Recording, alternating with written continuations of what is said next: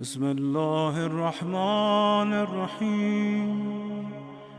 يا من تحل به عقد المكاره ويا من يفثع به حد الشدائد ويا من يلتمس منه المخرج إلى روح الفرج. بسم الله الرحمن الرحيم. الحمد لله وصلى الله على سيدنا محمد وآله الطاهرين Assalamu alaikum wa rahmatullah and welcome to this podcast series of a commentary on Sahifa Sajjadiyya by Mizan Institute والحمد لله على ما عرفنا من نفسه وألهمنا من شكره وفتح لنا من أبواب العلم بربوبيته After the Imam thanks Allah subhanahu wa ta'ala, praises Him for giving us the understanding that we must be thankful to Him.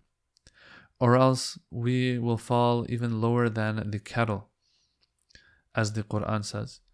He moves on to now praise Allah subhanahu wa ta'ala for other blessings that Allah has given us as well. So He gave us the understanding that we have to be thankful to Him, but that's not all. He gave us other understanding and knowledge as well. So it says, and I'm going to read the translation it says, Praise belongs to Allah for the true knowledge of Himself He has given us, the thanksgiving He has inspired us to offer Him, the doors to knowing His Lordship He has opened for us, the sincerity towards Him in professing His unity to which He has led us, and the deviation and doubt in His command from which He has turned us away. So these are four or five, uh, or maybe even six things that the Imam is thanking Allah for. Let's go through each of these and see what we can get. So the first one is that he is thanking Allah or praising Allah for the ma'rifah of himself that he has given us, the knowledge of himself that he has given us. So this is a blessing. In other words, if Allah had not wanted this and willed this for us, it would not have happened. Very simple. Ma'rifatullah is not something that we could have gained on our own. Allah had to give it to us. Now, this ma'rifah sometimes is a ma'rifah that is within us and we're born with it. Sometimes it is an extra ma'rifah that we gain through throughout our lives as we live our lives within the framework of Islam and we do dua for Allah to give us more ma'rifah of His and He gives us more, inshallah. So there are two different types of ma'rifah here we want to speak about. But first, before we get into that, what I do want to touch on is the fact that Allah subhanahu wa ta'ala, according to some of the literature we have, for him, the ultimate goal and purpose of creating us was ma'rifah of himself.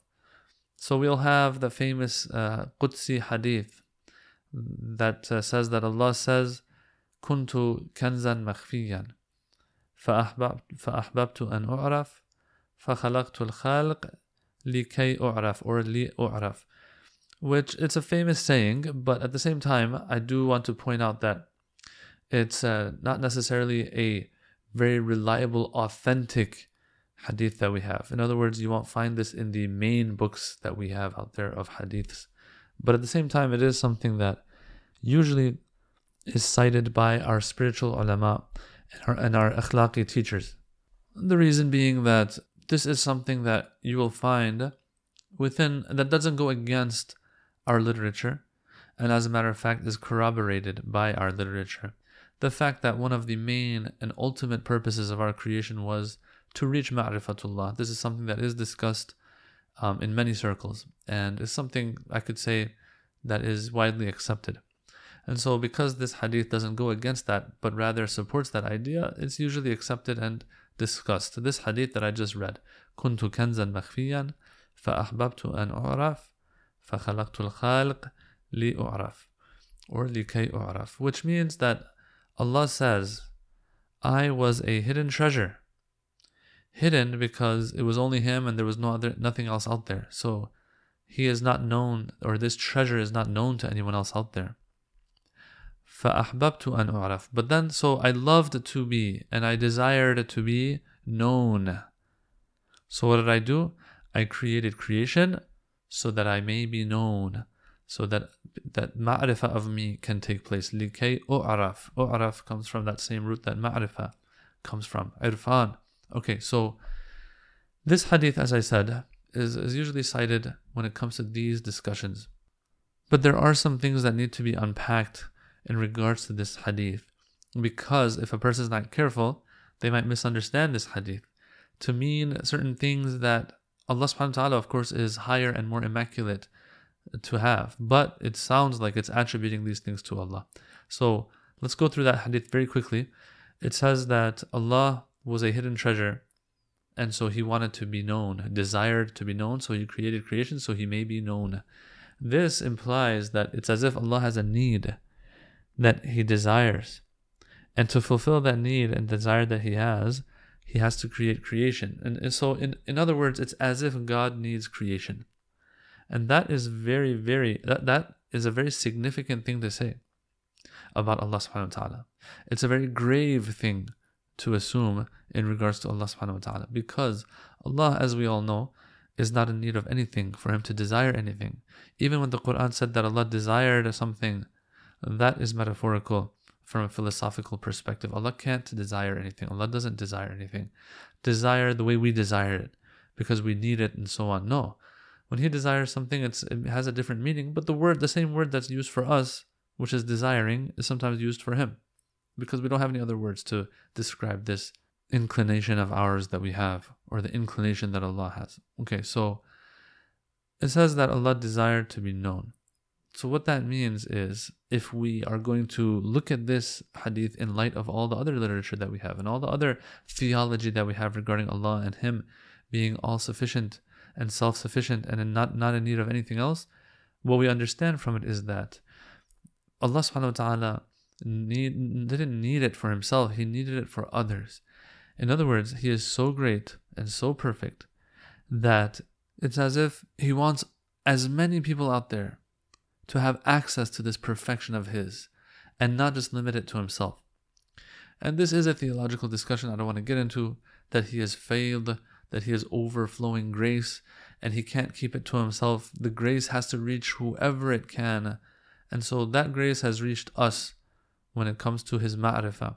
And so we, we, we were created for this purpose. So he, the hadith makes it sound like he needed it, but no. In reality, because of his overflowing grace that he can't keep to himself, the super awesomeness, let's say, of himself, this goes to uh, others as well. He wants this to go to others as well. It's not gonna, it's not like anything is gonna change about him or he's gonna be deficient in anything if he doesn't do this for others. But rather, others are going to be deprived of it, and he doesn't want that. That's how good he is. In other words, Allah's desire for things is different than our desire for things. Our desire for things is based on our need, but Allah's desire for things is based on the good that's in it for others, not for himself, because he, as I said, he is perfect in every sense. Okay, so he's given us this ma'rifah of himself this knowledge of himself. How is that? What does that look like? Well, there's three things that can be said in regards to the ma'rifah that we have of Allah subhanahu wa ta'ala. There's a fitri ma'rifah, one that Allah has instilled in us when He created us. It is part of our nature. We're born with it. That that idea that okay, there is a God out there. We know that there is a greater power out there. And this shows itself when we get in trouble. If a person, the Quran even speaks about this, about how when people are at sea, when they're stuck or they're fearing for their lives, or there's a danger, you know, they call out to Allah. But when Allah saves them, before you know it, they're back to their old wrongdoings and wrong ways. But the question is this when a person is stuck somewhere and has nowhere to turn but Allah, they do turn to Allah. Well, who taught you that? Who taught you that you can turn to this ultimate power that is beyond everything else when you are stuck in a situation in which that in which no one else can help you. Yeah, this is a fitri, they call it fitri kind of ma'rifah that we have, although it's a basic one at the end of the day, but it is there. So this is one form of that ma'rifatullah that we have, that Allah has given us. That ma'rifah that, okay, there is someone out there that we can't see, but we know is there, and this show and, and, and has all the power of, in the world, and can help us when we get stuck in things. And that's when it shows itself. When we are stuck and there is nothing else out there that can help us, we turn to Him. And that is the first form. The second form of uh, ma'rifah that Allah has given us is the ma'rifah that that is the result of what we see all around us, of all the greatness, all the fine tuning, all the design around us and within us, even when we look within ourselves. Um, this itself is going to show and reflect the greatness of the Creator. If a person knows that he's out there with that fitri knowledge of Allah that we have, that okay, he there is a, a power out there, a, a Lord out there.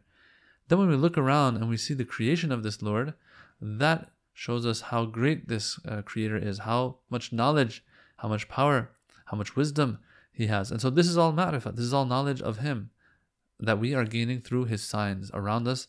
They, they call it the afaqi and anfusi signs, those signs that we see in the horizons around us and even within us, anfusi. And finally, even more detailed ma'rifah we gain through the teachings of the prophets, the teachings of our holy prophet and the Ahlul Bayt salam, the Quran, and so on and so forth. This will be a very detailed and meticulous knowledge of God that we have that is greater than what we get out of the signs around us and greater than the fitri one that we gain when we are born that Allah gives us when He creates us. And so there is a reason, there is a need for all of these different um, forms of ma'rifah. Once again, I don't want to get into a theological discussion, but all in all, I will say this much that the fitri ma'rifah that we have is what pushes us to the ma'rifah we gain through the signs uh, within us and in the horizons, which in turn pushes us even further to gain even more knowledge of God through the teachings of the prophets that now have been have been established uh, to be prophets for us, the Quran that is established to be the word of God to us. There is a, I would say, there is a sequence here, and one leads to the other. One form of ma'rifah leads to the other. But all in all, these are the different forms of ma'rifah that we want will have, inshallah, that Allah has given to all of us. So, walhamdulillahi ala ma'arrafana min nafsihi. All praises due to Allah uh, regarding the knowledge that He has given us of Himself. The fact that He gave us permission to have knowledge of Him, number one. Number two, the fact that He was able to introduce Himself to us, although He is so high and lofty that we don't even deserve, and it's not even possible maybe to have knowledge of Him. But the fact that He was able to introduce Himself to us through these different methods, yes, this itself deserves praise. Allah is praiseworthy because of it. وَأَلْهَمَنَا مِنْ شُكْرِهِ All praise is due to Him because of the ma'rifah He gave us, number one. Number two, all praise is due to Him because of the shukr and thankfulness that He has inspired us with. Now, some might say that this is going back to the same the same thing that was spoken of in the previous session, where the Imam was praising Allah for the understanding of the need for thankfulness that God gave us. Some might think that this is speaking of the same thing there. But there's also something else that can be said here that we're praising Allah for giving us ma'rifah of Himself, and we're praising Him for being thankful for the fact that He gave us this ma'rifah of Himself. Okay, let me repeat that. We are thankful for the fact that He gave us the opportunity to have ma'rifatullah, to have knowledge of Him. So we praise Him for two things. Number one, He gave us knowledge of Himself. Two, we praise Him. Or we're, thank, we're thanking Him, or excuse me, we're praising Him for the fact that He gave us thanks towards His ma'rifah. In simple terms, I'm praising Allah subhanahu wa ta'ala for the fact that He allowed me to be thankful towards Him for allowing me to have knowledge of Him.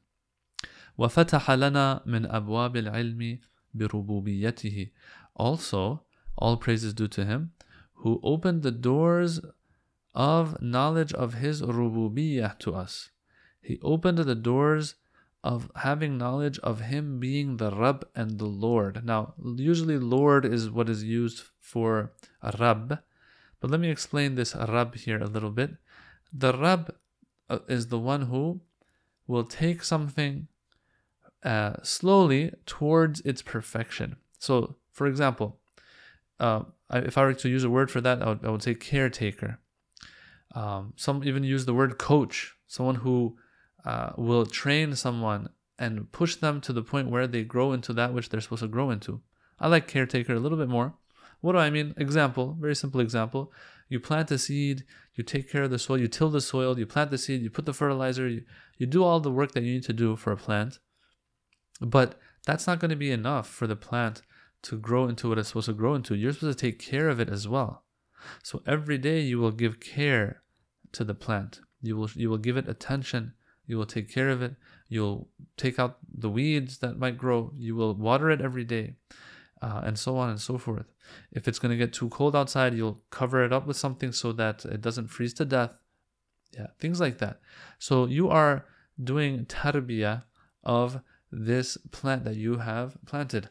Same thing with Allah subhanahu wa ta'ala. It's not that He just creates and He just lets go. No, no, no, no.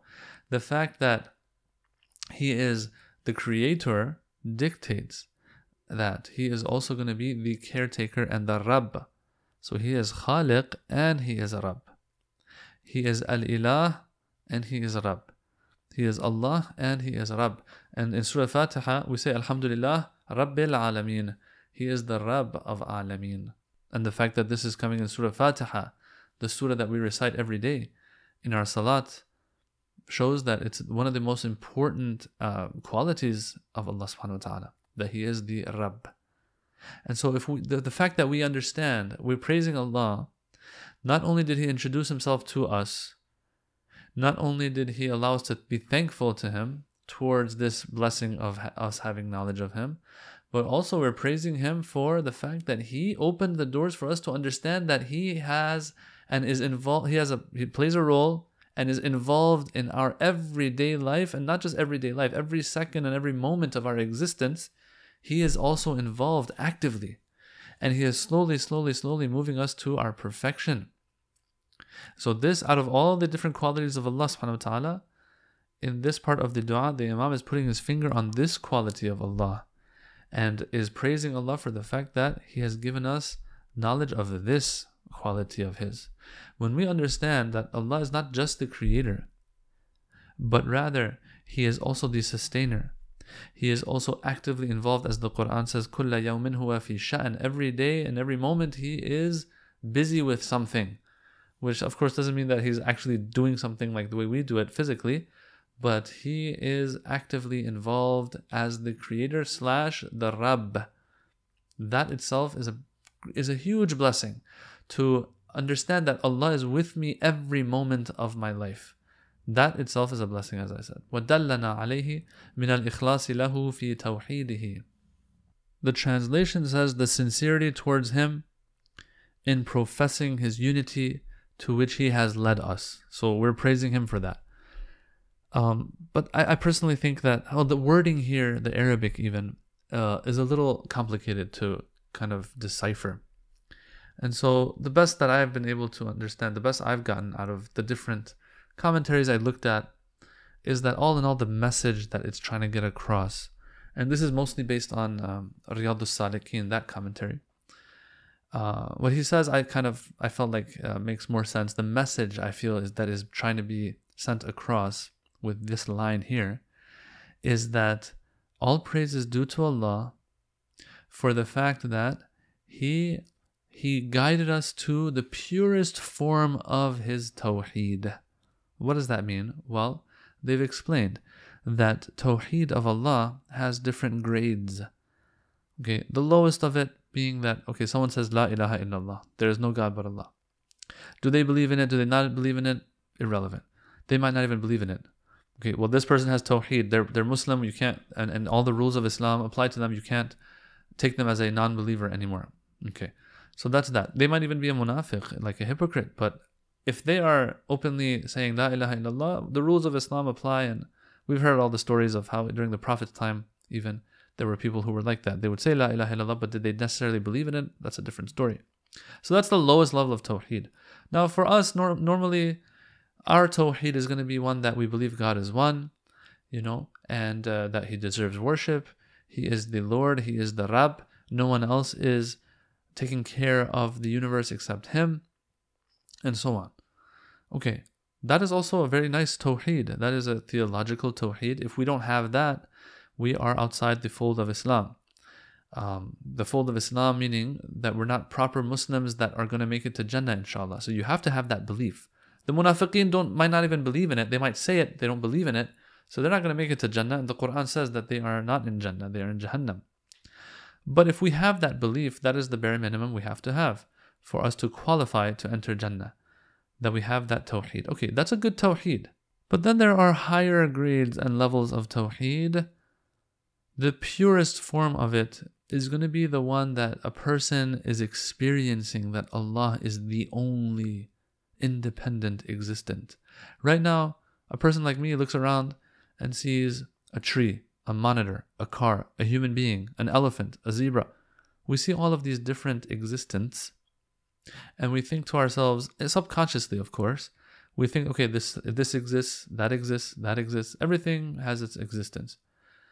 But these great uh, spiritual mystics, they usually are talking about a higher level of tawheed that some reach and experience. Not that they just know of it, but they experience that look, in all of existence, there is only one actual independent existent, and that is Allah subhanahu wa ta'ala. Everything else is as if a manifestation of His existence or is a shadow of His existence. However, you want to word it, really.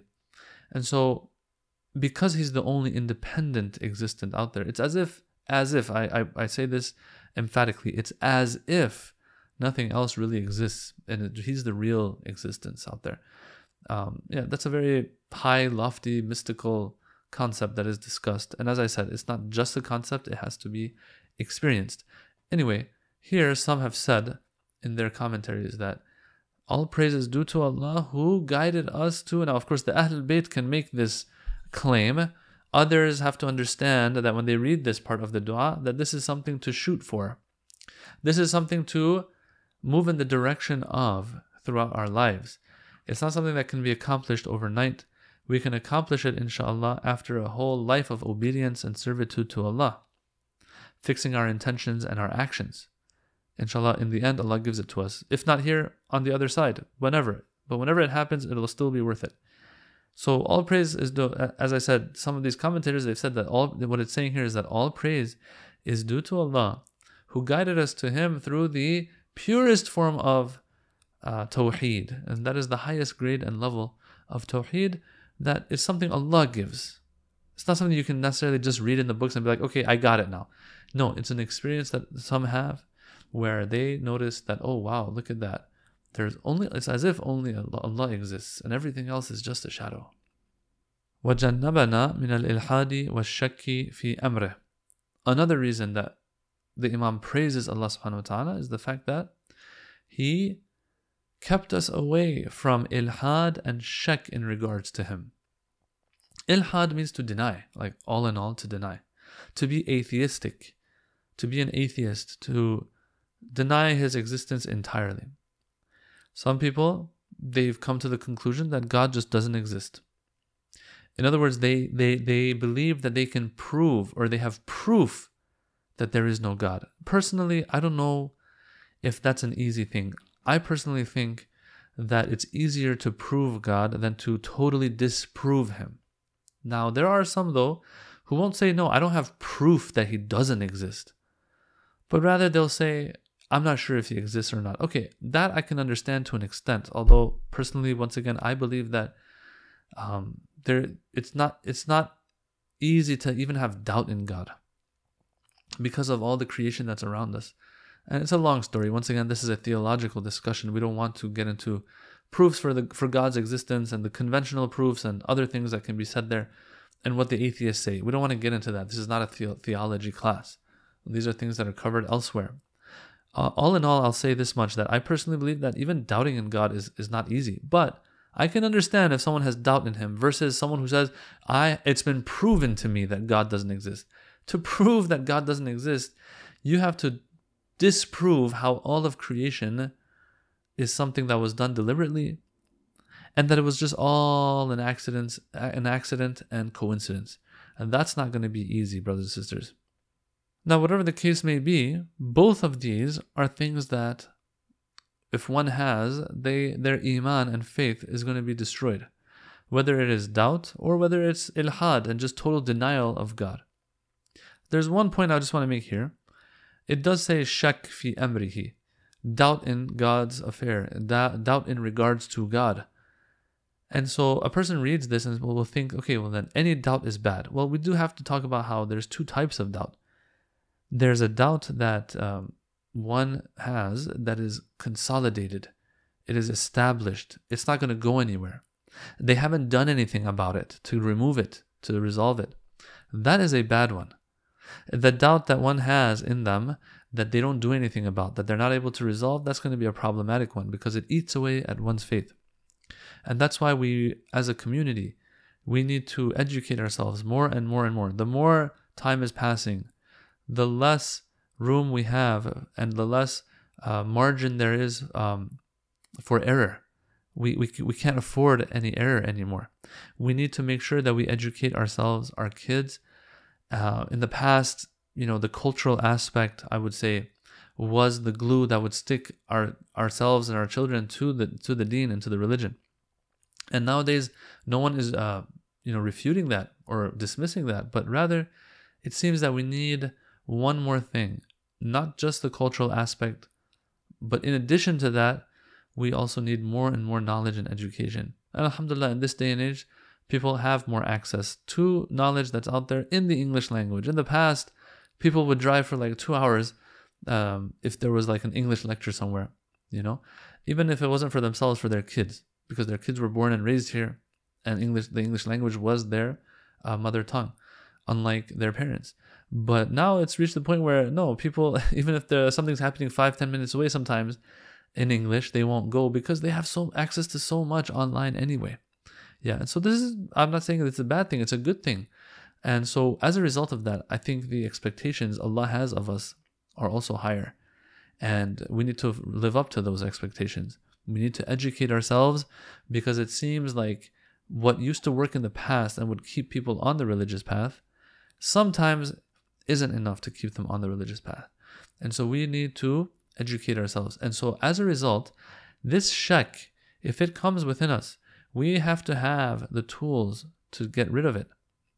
But this shak that comes that we address and we get rid of, according to our great scholars like Ayatollah Jawadi Amuli, Shahid Mutahari, and others, they talk about how this doubt is a blessed thing the, at the end of the day because it is that shak that comes that pushes me to revisit my ideology, to revisit my beliefs, to make sure that I solidify them so that such a shak and doubt can never come and actually compromise, uh, compromise things for me. So, shak in and of itself, they say, is a blessed thing if you address it. But if you don't address it, that's when it becomes a problem. So I want us to understand when we read this part of the dua, it's not like shak in and of itself is a bad thing. Doubt is a bad thing. No, not necessarily. It can be a good thing, but it can also be a bad thing, depending on how I react to it and whether I am lazy towards it or not, whether I put in the work that I'm supposed to in regards to it or not. حمدا نعمر به في من حمده من خلقه ونسبق به من سبق إلى رضاه وعفوه. Okay, so all praise is due to him because of one, two, three, four, five. And this hamd that I'm saying, oh Allah, Imam Sajjad is saying this. Oh Allah, this hamd that I'm saying, I want it to be a hamd, not just, just one that is said and is forgotten or is said and has no practical implications for me.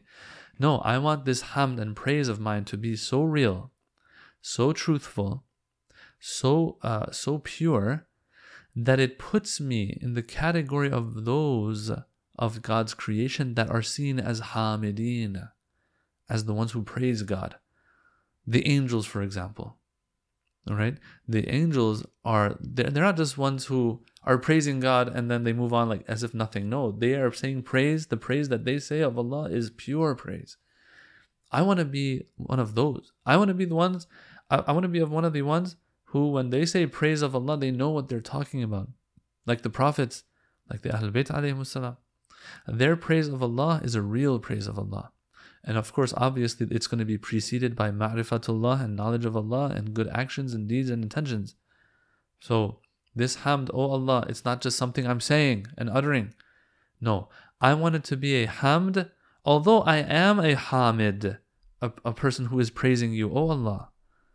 But I want to be a praiser, someone who's praising you but not just a normal praise, a praise that puts me in that category of those who are your praisers.